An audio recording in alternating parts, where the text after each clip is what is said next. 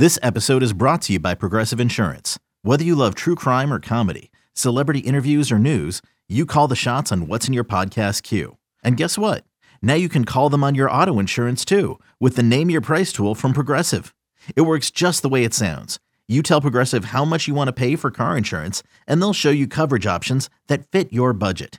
Get your quote today at progressive.com to join the over 28 million drivers who trust Progressive. Progressive Casualty Insurance Company and Affiliates. Price and coverage match limited by state law. You could spend the weekend doing the same old whatever, or you could conquer the weekend in the all-new Hyundai Santa Fe. Visit HyundaiUSA.com for more details. Hyundai, there's joy in every journey.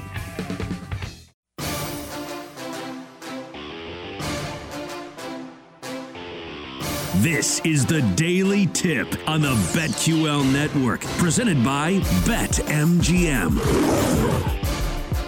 Good morning and welcome back. If you had a few days off, it's time to get things going here on the Daily Tip presented by BetMGM. I'm Chelsea Messenger. She's Kate Constable filling in for Jenks today, who is uh, not celebrating his Longhorns today, unfortunately. But he did have Washington plus four and a half. So at least he won himself some money. We've got a jam packed show on the docket today, starting with a recap of what we saw last night in college football. The table is set for the college football national championship between Michigan and Washington. We will tell you what our takeaways from both of those semifinal games and our initial look at uh, who we think wins it all in college football. Coming up later, it's more than just college football. We'll take our first look at Week 18 in the NFL at 6:20, followed by NFL futures, the latest Super Bowl odds over at BetMGM, coming your way at 6:40. Kate, good morning. This time of day always comes very early. Uh, but for me, I feel like it's even harder because I've had a few weeks to sleep in, and boy, did it feel good. Uh, but at least we have plenty to talk about on this Tuesday, January the 2nd, 2024. Yeah, I mean, I can imagine, Chelsea, after a couple of days of getting out of your routine of waking up this early to do the show, that this morning probably was pretty tough, especially if you stayed up late to watch the Sugar Bowl. I, I did not. I could not make it. I was laying on the couch. It was like halftime, and my eyes were just closing, and it was a really good game. So I was so like bummed to have to go to bed, but I made the adult decision to, you know, get some decent, try and get some decent sleep um, before I woke up for the show this morning, and then I get, just got to finish. Um, I watched the the fourth quarter that just just wrapped up literally as the show was starting. So now I figure uh, I feel like we are. I'm, I'm caught up on what happened ready to go. It did feel like uh, a Pac 12 game, you know, the timing yeah. of it to where it's right. like, okay, well, I got to go to bed. Can't watch the end of this Pac 12 game. But it was a wild finish uh, in New Orleans between Washington and Texas. Uh, but yes, I did go to bed early, but I didn't go to sleep early. Like that was yeah. the issue. Like I made the adult decision as well, but my body was just like, eh, what are we doing? Like we've been staying up late, Chelsea. It's not time to go to bed. It's the hardest part. I, I would I was actually kind of the same way. I um couldn't fall asleep for like a half hour. I finally turned over my bedside table. I've had a cold the last couple of days, so I had the bottle of Nyquil sitting there, and I was like, you know what? We're just taking a swig of this. I just, you know, threw back a little uh, uh, Nyquil, and then I was 20 minutes later, I was uh, passed out. But I mean, two great games. I, I think these are probably two of the better college football playoff games we've seen um, in the same year since maybe the playoff was started. Um, I, you think back to last year's, you know, Michigan, that TCU game, that wasn't all that great. Um, but overtime game in the Rose Bowl, you have the Sugar Bowl, Texas, a, a big comeback, um, or at least uh, trying to come back late in that mm-hmm. second half. I mean, it took the final play of the game to really decide that game. So I'm not sure there's much more you could ask for in two great playoff games. I'm just I'm thinking about Jenks. I hope he's okay. I know he's probably very bummed watching his Longhorns go down. Um, I just feel for the guy. I mean, Jenks is always so peppy and and excited, and I'm sure his spirits are a little down. So Jenks, it's going to be okay if if you're out there listening, which you are not. All right, I'm pumping the brakes on the sympathy for Michael Jenkins because at least his team went to the college football playoff semifinals. And I think that was the goal. You know, at the start of the season, it was kind of a joke that when people said Texas was back, you kind of said it sarcastically. But now I feel like Texas is officially back because they made it to the college football playoff. And I'm excited for this to expand and we'll have even more t- uh, teams joining the party next season. But so far this year, doesn't it feel like they got it right? Yeah, it does. And I mean, especially I know after watching the Georgia Florida State game, like Florida State didn't have its its talent on the field in that game. You can't really go to that game and look and say, okay, uh, Florida State should have been in the college football playoff or, or shouldn't have based on that game because none of their none of their you know top talent played in that one. But it does feel like had Florida State without its starting quarterback and being on its you know back up the way they looked against Louisville that it was the right move to put Alabama in and have them play Michigan. Uh, they were the, the stronger of the two teams, and I, I do think the committee got it right in terms of putting the top the best four teams, not necessarily the most deserving, but the best four, because I don't think we would have had that same um, caliber of excitement in that game had it been Michigan versus Florida State ra- rather than what we saw with Alabama. Although I will say, and this is kind of my final big picture takeaway before we get into the specifics of some of these games here on the Daily Tip presented by BetMGM. I feel like when I was watching the first semifinal between Michigan and Alabama, both those teams either looked nervous or rusty or something because this was not the game that I wanted to watch the full game of. Like, granted, it went to overtime. So, by the book, it was, quote, a good game. But still, neither of these offenses looked very good. So, I think going into this national championship, it is wild to me that the team with the longest odds going into this, which was Washington, uh, actually looks like the best team going into the national championship. Like, did you have the feeling after that Michigan and Alabama game of, wow, these teams don't look that great? It was uncharacteristic of both of those teams. I should say, especially mm-hmm. Michigan, because what Michigan's been so good at this season and how they've been able to get so many wins is taking care of the football and not making silly mistakes. I, I mean, for the most part, they don't turn the ball over. Two turnovers in their last 10 games leading up to yesterday, first drive of the game, and JJ McCarthy almost throws a turnover. He was very lucky that the Alabama player's foot was out of bounds prior to catching that ball. But that just showed to me that, you know, there were some nerves going into that game for Michigan because those types of mistakes are uncharacteristic. Michigan had a ton of special teams errors in that game, which was also extremely uncharacteristic. I mean, it, all in all, Michigan kind of should have lost that game. They were just like shooting themselves in the foot. It was the uh, offensive and defensive line play. I mean, Michigan won that game in the trenches, and that's that's the reason they're moving on. But uh, I mean, Alabama was able to capitalize on a lot of those Michigan mistakes, and when you have a team that's that's turning the ball over and, making those mistakes, it's usually and especially a Nick Saban coach team is usually the team that's going to come out on top and and be able to capitalize on all those mistakes. And I guess in the end, Michigan was just able to make a few more plays, but it did seem like a very just kind of sloppy game between two teams that you're not really used to seeing play sloppy football especially from those two head coaches because wasn't that right. the narrative going into this college football playoff was okay this is the meeting of the two best college football coaches that are probably currently active nick saban and jim harbaugh. So we thought to ourselves okay both these teams are going to be so prepared. They're going to be so ready for this moment. And then we saw muffed punts. We saw terrible uh, miscatches by wide receivers because some of it they were pinning on the quarterback. And I said that catch went right through his hands. So yes. going into the national championship, Washington for sure looks like the best offense. And again, I wish I could have stayed up to watch that entire game instead of the travesty of offenses that we saw from Alabama and Michigan. Let's get into what we saw in both of these games. As uh, the first game, as I mentioned, Michigan outlasts Alabama 27 to 20 in overtime. Michigan covers as short two point favorites. The over 46 hits, despite those offenses kind of doing their best not to hit the over.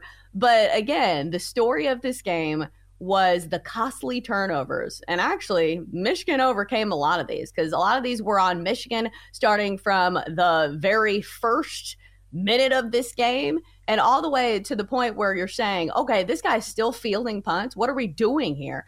Uh, but Alabama could not capitalize quite enough. And so it's Michigan that advances. So, Kate, I think my question now is do you think Michigan can correct these mistakes that they didn't prove costly in this game, but still, one would think you cannot make these mistakes against an offensively minded team like Washington that will certainly put some points on the board. Do we think Michigan can get its horses in order on special teams? I think it can because all season long at special teams has been just fine. Like the one game mm-hmm. where they have a, a, bunch of mistakes. I mean, it wasn't just one or two; it was a lot, and it certainly almost right. cost them the game. But for the majority of the season, like special teams has been pretty good for Michigan, and so I think it's. I mean, we love to overreact to things. I mean, you look at the NFL, how many overreactions there are week to week based on who wins and loses and what teams look like, and it's it's part of you know, sports talk radio. I love to overreact and, and make big assumptions, but I'm not going to overreact too much to what we saw from Michigan in terms of some of their mistakes. They, the, Jim Harbaugh has a very buttoned up team that usually doesn't do those types of things. So I think that was uncharacteristic of Michigan. But if that happens again against Washington, a team that's going to score every single time they get a, a you know, they're able to turn you over or something like that. If you give them extra possessions, from what we saw, not only yesterday from Michael Penix Jr., but really the entire season, that offense is one of the best in, if not the best in the country in, you know, putting up points, yardage, things like that, that Washington's going to be able to capitalize and score on those mistakes. And that could prove costly to Michigan in this uh, national championship game. Right. And we can't talk about offenses without talking probably about the most significant player on Michigan throughout the entire season and in this game. Blake Corum, the star running back for Michigan, had some big plays in this one, including this one. Michigan tight ends in the ball game. They handed to Corum again and makes the cut. First down. Spins scores. Blake Corum puts Michigan on top in overtime. That's Williams in motion. Low snap. Milroe stopped. Michigan makes a stand and comes up with a milestone playoff victory. And that is how it unfolded. And the Wolverines are headed to the national championship game. I think the name of the game in college football is trying to take away or, you know, lean on your best players. And that's exactly what Michigan did. They leaned on Blake Corum in this one, had a rushing touchdown and a receiving touchdown uh, as Michigan advances. And Jalen Milroe, probably the best player for Alabama, at least on the offensive side of the ball, stopped on the final chance for Alabama. Speaking of good players, feels like nobody can stop Michael Penix Jr. and his passing attack for Washington. He had over 400 yards of passing as we saw uh, Washington defeat Texas 37 to 31. Huskies cover a short three and a half point dogs. The over 61 and a half uh, transpires. Kate, were you surprised by this one? I felt like a lot no. of gambling people in our space really liked the points with Washington, but weren't sure if they were going to win outright. It felt like this one kind of uh, unfolded according to plan. Yeah, it did. I was on uh, Washington in this one. I did uh, prefer to take the points. I sprinkled just a little bit on the money line, but my, you know, my biggest bet in that game uh, was on Washington with the points, just because I, I did feel like it was going to be uh, a close game because Texas overall the more complete team of the two, Washington the better offense in that game, and that's kind of I mean how they've won games all season is just putting points on the board, and you really can't say enough about Michael Penix Jr. I mean uh, having what 400 some 430 yards, two touchdowns, no interceptions. Like, I mean, the guy was fantastic, and that's what he's done all season long. And I feel like uh, Washington has kind of been overlooked heading into the playoffs just because they are a Pac 12 team, and maybe people don't stay up quite as late to watch them during the regular season. They're not in the SEC, blah, blah, blah, blah, blah. Um, but I've been high on this Washington team all year. And if you have a quarterback like Michael Penix Jr. with that receiving corps, I mean, they have three NFL caliber receivers on that squad that um, they're hard to stop. And I thought their defense actually, I mean, that's kind of been their weakness this year, but their defense showed up in big moments and against a very good Texas offense as well. So I'm high on Washington, and I, I would have to take Washington over Michigan in this uh, national championship game. I have not bet anything yet, but that's kind of how I'm leaning. And obviously, we'll talk more about that uh, as we get into the show, Chelsea. Yeah, interested to see where this line sits because one would imagine that Michigan is probably the favorite in this game. Uh, no, we are not seeing odds just uh, just yet over at BetMGM, so we'll have to wait to see those. But it does look like Washington's offense is a cheat code against just about any secondary. We knew mm-hmm. that Texas' weakness was their secondary in the middle of the field, but some of the circus catches that we saw made by these Washington receivers, it feels like no matter how good the coverage is, they're going to find a way to get their catches. And then when you have a quarterback like Michael Penix Jr., who is dropping it in the breadbasket of these guys, it just feels like when you have a quarterback and a receiving corps like that, there's not a defense in college football that's going to shut you down. I will say we did see some tiny cracks in, you know, the armor for Washington's defense, especially the final minute of this game. Because let's be clear, this game was an absolute nail biter. Uh, it took to the final play. I guess the defense got it done, but still, maybe they can be had. Can't wait to see the college football national championship between Washington and Michigan. Michigan, excuse me. More daily tip after the break here on the BetQL Network. The Daily Tip will be right back on the BetQL Network, presented by BetMGM. Welcome back to the Daily Tip on the BetQL Network, presented by BetMGM. Good morning. If you are wondering what day it is, you're not alone. It is Tuesday, January 2nd, 2024. Kate Constable filling in for Jenks today. I'm Chelsea Messenger here on the Daily Tip presented by BetMGM. In a few moments here on the show, we'll give you our first look at week 18 in the NFL. What spreads have caught our eye, what totals we would never play, and maybe some teams to avoid since they don't have anything to play for. Kate, how's the vibe check out there? Does it feel like a little empty since the Christmas decorations maybe are down? Or I guess I should ask, have you taken your Christmas decorations down? uh, I haven't taken them down yet, Chelsea, because I never put them up. Ooh, yep. and I was called the Grinch of the show. Hmm. Yep um, so I um I, I planned to, and I have a bunch of them, but they're in a storage locker in my in oh, in my apartment. They do building. a lot there, right?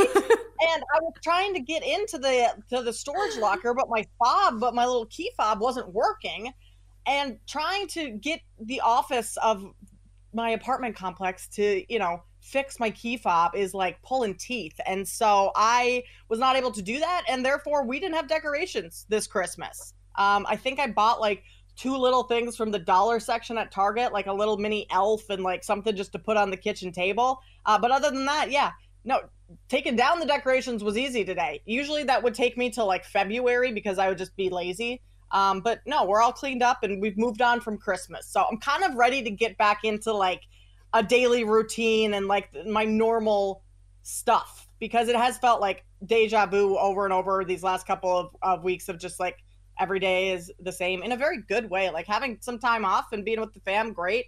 Um but I, yeah i didn't know what day it was until you told me. Glad it's tuesday.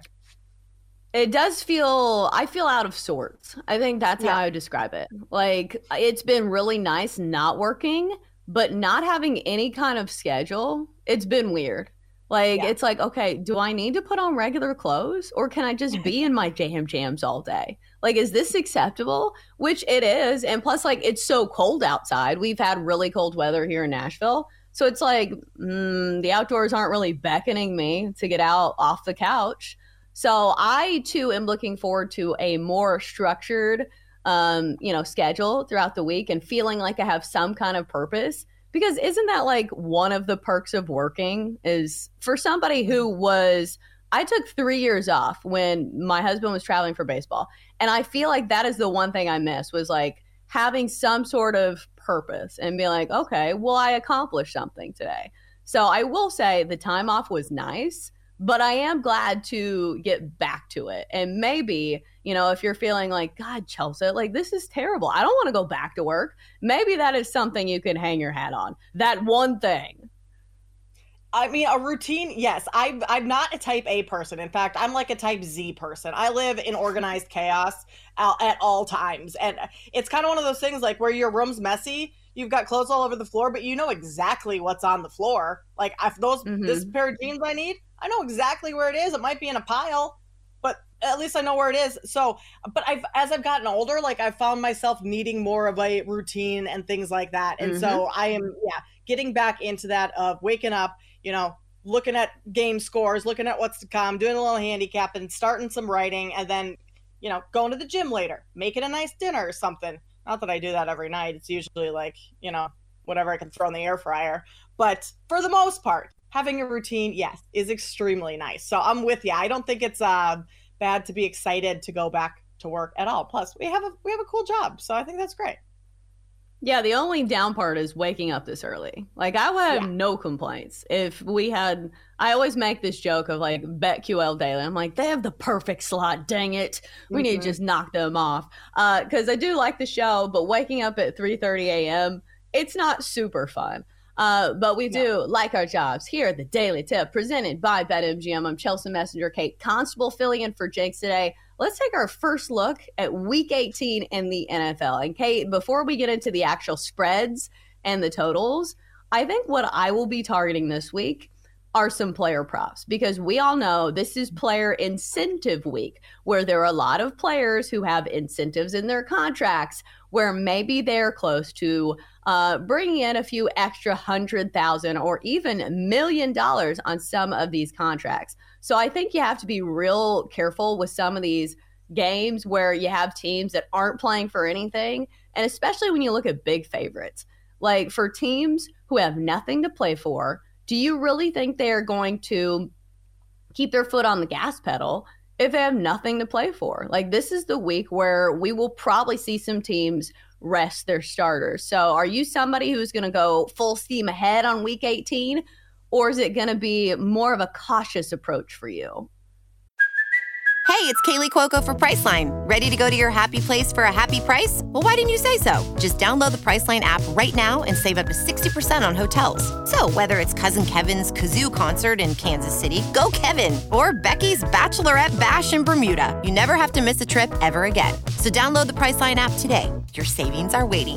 Go to your happy place for a happy price. Go to your happy price, Priceline. Yeah, week 18 is kind of similar to week one, I think, where it's uh, practice more caution. And week one, you're still kind of trying to get a feel for what the teams look like on the field. I mean, you've done your prep throughout the the summer and you feel like you have a handle on them, but until you see them on the field, you know, things can change. So that's week one. Week 18 is, is similar in that you know what you've got, but who's going to show up and play? Who's going to be motivated? Does this game matter for for X team versus Z team, and uh, are they going to play any of their you know starters? So I'm with you. I think maybe taking some props is a little bit more of the avenue I'm going to go down this week because I mean, what we have a meaningless game versus the the Browns and Bengals. Do I want to bet on that? No, because I don't know motivation for both of those sides, what it's going to look like. And that's, you know, a good part of handicapping is kind of trying to figure out the spots that teams are in and the motivation behind certain games and things like that and you just don't get a good sense of that unless you have like a Falcons Saints games who playing for the division. That game is something that I might look to target a bit more than some of these meaningless ones. But certainly the props with a lot of incentives because there are a good amount out there. Do you think any of these teams are willing to play spoiler though? Because I'm looking at the the list of teams who have been eliminated, and it's a lot of teams. Uh, we've got the Patriots, Chargers, Titans, Jets, Raiders, Bengals, Broncos, Bears, Giants, Commanders, Cardinals, and Panthers. So like that's half the NFL. It feels like. Do you think I, you can I, make a case to bet on any of these teams if they're getting enough points?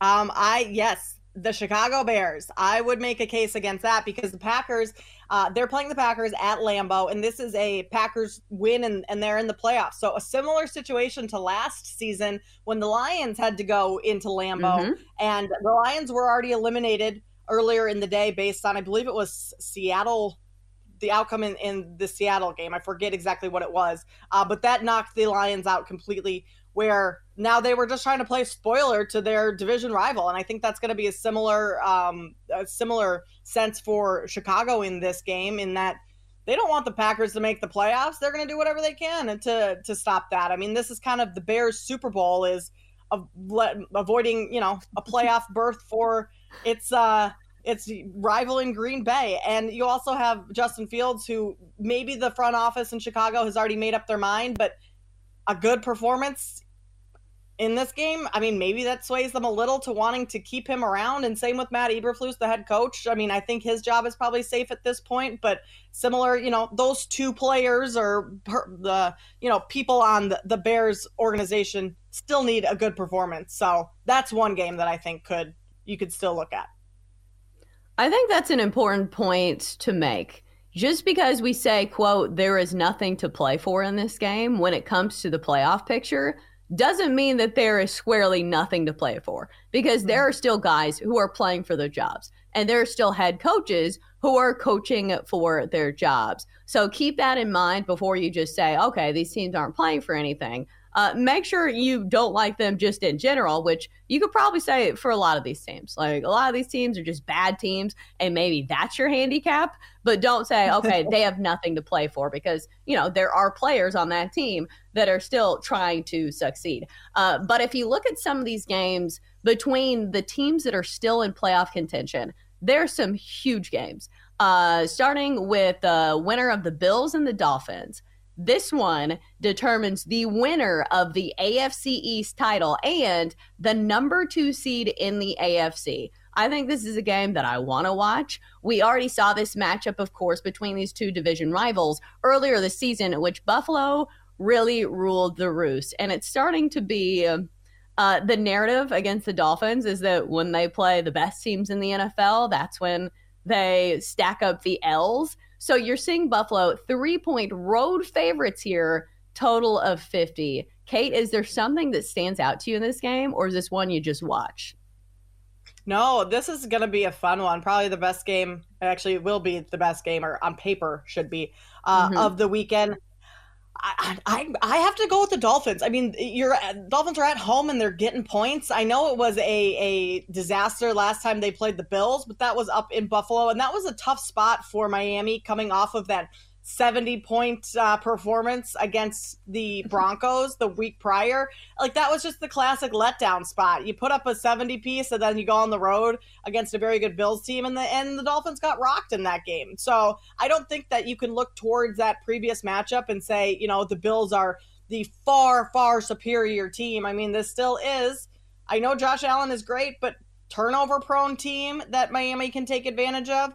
Um, I know also Miami got beat last week against the Ravens uh, pretty handedly, but also kind of a tough spot again for Miami coming off of that win over the Cowboys, having to go on the road where all the momentum was in favor of the Ravens in that game. So I think if the Dolphins can get a little bit more healthy, uh, I want to check the status of you know some of their players. Uh, Jaylen Waddle didn't play. Um, Jaylen Waddle didn't play. Tyreek Hill's a little banged up. Uh, Jalen Ramsey didn't play last week. So I want to know the status of some of those guys prior to betting this game. But my initial lean uh, would have to be taking the points with the Dolphins at home. Yeah, I think the injury report will be important in that one, as it was against uh, the Ravens as well. Raheem Mostert did not play in that game, uh, running back for the Dolphins. So we'll see, but definitely a game I want to watch. Speaking of games I want to watch, the Rams and the Niners. If you told me this was going to be a big game in week 18 of the season, you know, three months ago, I would have said the Rams? Seriously? But surprisingly enough, the Rams have already clinched a playoff spot, uh, and the Niners have clinched the number one seed in the NFC. But these are division rivals. San Francisco laying three and a half, and the Rams look like one of the better teams in the NFL these days. Do you have a play here?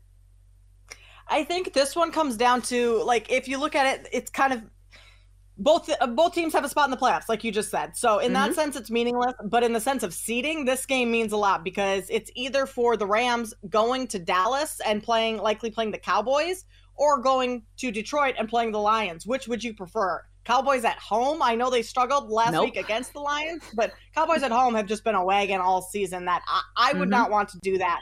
I think it would be just totally fitting too for Matthew Stafford to go back to Detroit, play his former team that he spent most of his career with in the Lions' first home playoff game in how many years? Like that would be awesome.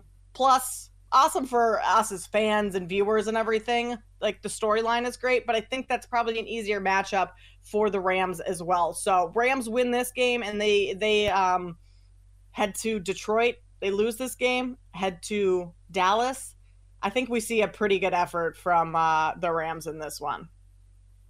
I think regardless, we'll get a storyline though, because isn't Matt Stafford from Dallas, if I'm not mistaken? Because didn't him uh, and Clayton Kershaw go to the same high school? That's like the stat that they always talk about. That's what I, I, know. They went to the same high school. I don't know where that was. So if you're telling me that was that was Dallas, I, will I believe you on that. Um, but I don't know Let's see. Certain. Hmm.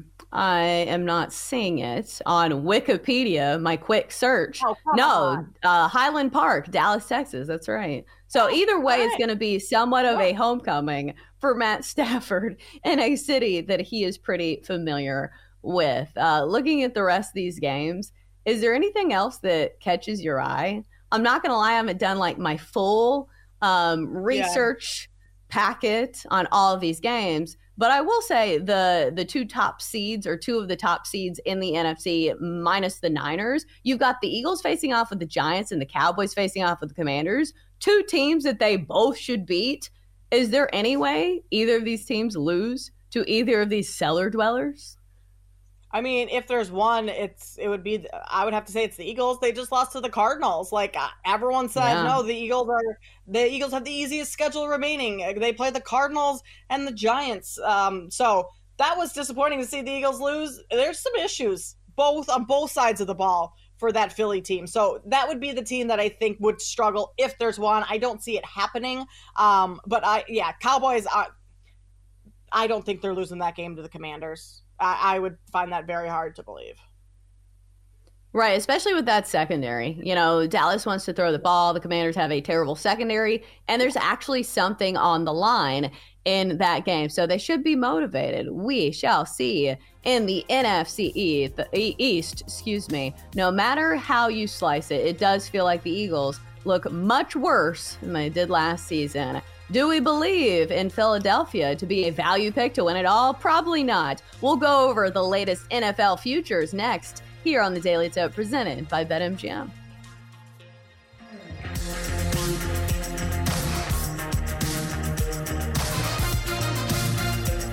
The Daily Tip will be right back on the BetQL network, presented by BetMGM.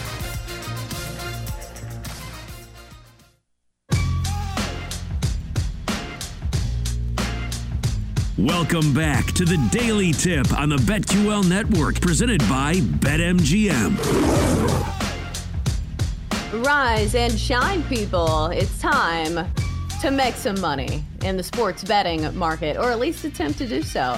In a few minutes here on the Daily Tip presented by BetMGM, we'll go over the latest Super Bowl odds over at BetMGM. I'm Chelsa Messinger. She's Kate Constable, filling in for Jinx today.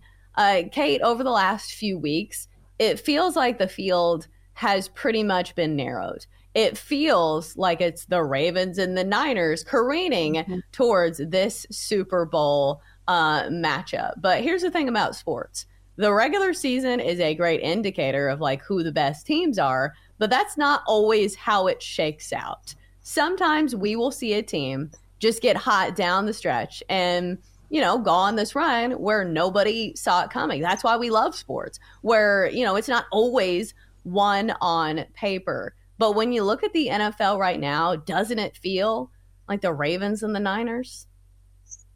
Uh, that's so funny that you say that, Chelsa, because uh, I beat my husband in our family fantasy football in the semifinals. So I beat him to go to the finals, and he was complaining. He's like, "This is this is so stupid. I've been the best team. I've had the best team all season." I'm like, "Do you watch sports? Do you know sports? Like, oftentimes the the the team that has the best regular season and is the best team all year." Likely doesn't win the championship, buddy. So that's what's happening to you. Get with it. Um, but in the sense of these last couple of weeks, what has transpired in the NFL, it does certainly feel like the Niners and the Ravens have separated themselves from the pack. I mean, we've seen some some stumbles, some miscues from the Cowboys, and if the Cowboys are on the road in the postseason, like that makes me nervous. Where the Ravens, they just went to San Fran two weeks ago and, and beat up on the Niners pretty handedly. So. Uh, there are concerns with the Ravens in terms of like Lamar Jackson's performance in the postseason. That hasn't been great over the past uh, couple of years, or I guess his whole career. Um, but for the most part, if you ask me who's playing in the Super Bowl, I would tell you that the Niners and the Ravens are meeting uh, on that final game. So that's yeah, yeah, it does feel like it's kind of set. Obviously, things can change, but that would that would be who I would think was would be playing in the Super Bowl. For sure. It does feel like that. But when we look at the Super Bowl odds, I think from a value perspective, you are looking for teams that kind of have that recipe of those teams that get hot down the stretch and could maybe go on a run because obviously you're not getting a ton of value on teams like the Niners and the Ravens. The Niners mm-hmm. are your favorites over at BetMGM. They are plus 210 to win the Super Bowl. Ravens plus 350. Bills and Cowboys both 8 to 1. The Chiefs 9 to 1. All right, let's take a quick timeout. What do we think of the Kansas City Chiefs? Honestly, when I see them at 9 to 1, I almost laughed out loud. This team looks broken. Is there any way that the Chiefs can right the ship and actually make a run in the postseason? Because I keep saying to myself, okay, well, maybe if the price gets long enough and, you know, maybe you're starting to get some value because they still have Patrick Mahomes. But this late in the season, at some point, don't we believe the team that we have been seeing the entire year? And that team's not been a good one. Yeah, I, I mean, at this price, like it's, it's, it's Patrick Mahomes and Andy Reid, and w- what they can do in the postseason is pretty and has been pretty impressive. I mean, they do get mm-hmm. their first game playoff game at home, and then Mahomes is going to have to go on the road. So, I mean, I think it, it, it's priced based on past what we've seen from Mahomes in the playoffs in the past, and if there's any quarterback that I want to back and and say, okay, this this guy could get hot at any time and and really propel his team. Like I would trust Pac- Patrick Mahomes in that spot. Now, do I want to bet on them based on what I've seen this season? No, not at all. I don't think it's the Chiefs' year. Um, but they're a team that like it's like Tom Brady. Like, do you want to bet against Tom Brady in the postseason? No, I kind of put Patrick Mahomes in that same category as well. Um, not to say that's not to say I'm going to go do it, but I think he's a quarterback that you could trust a little bit more. Now, obviously, like his receiving corps has been the issue this year. Mm-hmm. Um, penalties, offensive line, you know, things like that. So uh, I'm not betting on the Chiefs, but I could see uh, a case to be made for them. I think talking about teams getting hot at the right time, like, do you take a look at the Browns at 35 to 1? With what they're doing right now. I mean, if Joe Flacco is able to lead this offense the way he has been, uh, the defense with Myles Garrett, like the Browns could walk away with the um, comeback player of the year potentially, defensive player of the year, and potentially the coach of the year in Kevin Stefanski. So they have all the things working for him right now at that price. I think you could maybe take a flyer and sprinkle a little at 35 to 1. Yeah, there are three teams that I think kind of fit the bill of teams that are getting hot at the right time. The Browns are one that you just mentioned, 35 to 1. And plus, when you look at the top team in the AFC, that would be the Ravens. And what a matchup that would be. You know, the Browns and the Ravens, Joe Flacco going against his old team. And also, it's a mm-hmm. divisional matchup, which those matchups usually play closer than uh, maybe the talent on the field indicates. So, Browns fit the bill The Bills fit the bill, but they are mm-hmm. also eight to one. Their odds have been dramatically shortening over the last few weeks. And here's a good example the Bills are now minus 160 to win the AFC East just I think two weeks ago on the show, we were talking about a value play. The Bills winning the AFC East, uh, East at two to one odds. So clearly a team that's caught fire down the stretch. Their final game of the season is against the Dolphins for the AFC East title. And the other one, we've talked about the Rams on the show before and how they kind of have the recipe of a team that could possibly play spoiler in the NFC. Right now, 30 to 1 to merely win the NFC. And obviously, they'd have to go toe to toe with the Niners to do so. But still, a team that's 66 to 1 to win the Super Bowl, 30 to 1 to win the NFC. They have a quarterback who's been there, done there before, uh, done that before, and Matt Stafford. They have um, several good receivers. Puka Nacua, of course, leading the charge. Kyren Williams seems to be on an absolute tear in the backfield. Their defense can be a little shaky, but Sean McVay has proven he's one of the best coaches in the NFL by doing this with this year's Rams team. Would you take a shot on any three of those teams? I know you talked about the Browns, but also at these prices, you could really play all three.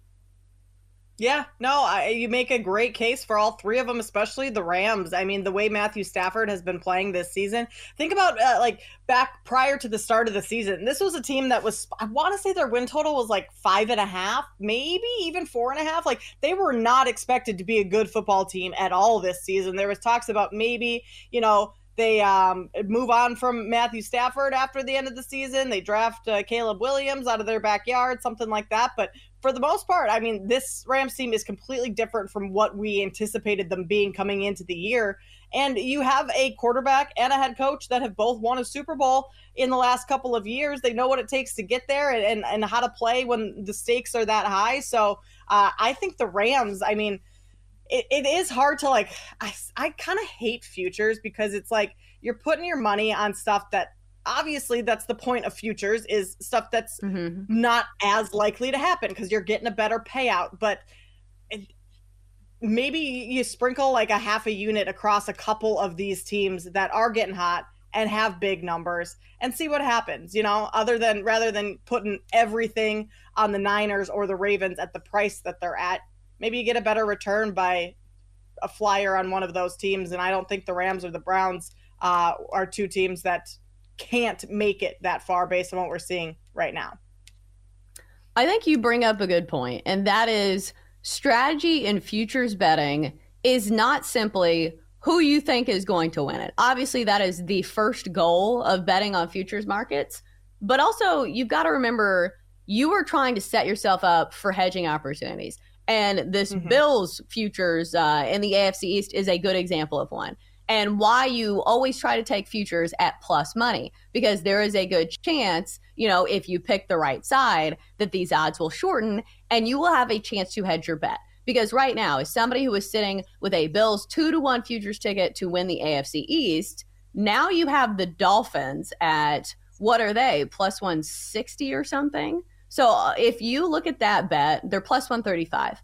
I could play both sides of that coin and mm-hmm. come away with guaranteed money, you know, because both sides are plus money. So that is a one game, you know, result that I am waiting on. So I think that's the the main goal for me. It's not just picking the winners, but also setting yourself up for hedging down the road. Because that's why I brought up the Rams winning the NFC. Uh, if you place a bet on them 30 to 1 to, to win the NFC, they simply have to make it to the NFC championship game.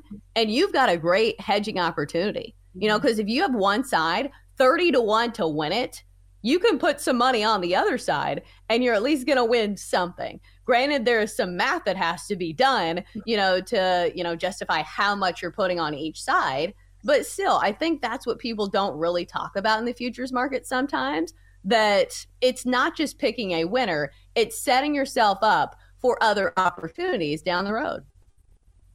And that's something that I uh, will come out and say I am not good at, like hedging my bets, which I know is something if you want to win long term, you have to be good at.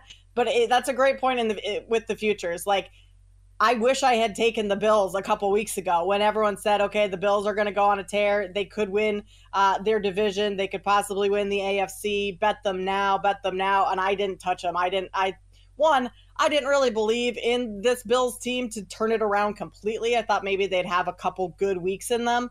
Um, they've proved me wrong. And now I wish I had a ticket on the Bills because hedging them with the Dolphins right now would be a, a great play for me this weekend to make a little money. So that's certainly something that um, I'm going to try and get better at uh, in this new year. Maybe that's my New Year's betting resolution is to take more futures so I can hedge and make some money that way. I will say, I don't always, you know, get it right here because there's one play that's on the board right now that I think I laid minus money for Damar Hamlin to win AP Comeback Player mm-hmm. of the Year. Look at Joe Flacco coming on I strong know. down the stretch. Now, even money to win this award. There's been a rumor floating that both of these guys could win, saying, well, this is the year that we're going to give it to both of them. Who do you think wins this? I, I think Joe Flacco deserves to win this. I mean, I what Damar Hamlin overcame is huge and unbelievable and fantastic. He deserves award for that. But this is a football award, and he hasn't been on the football field much this season. Joe Flacco has turned the season around for the Browns. He has them in the postseason. I think Flacco deserves to win it. I think it's a strong case for either. They should make a separate award just for Damar, Damar Hamlin, and that would be mm-hmm. settled. Because, you know, Joe Flacco deserves something for this epic comeback yeah. that he's had. Maybe a Super Bowl ring. Who knows? A 33 to 1. All right, coming up uh, after the break, MVP Tuesday on the Daily Tip. For more, listen to the Daily Tip presented by BetMGM. Weekday mornings from 6 to 9 Eastern on the BetQL network, the Audacy app, or wherever you get your podcasts.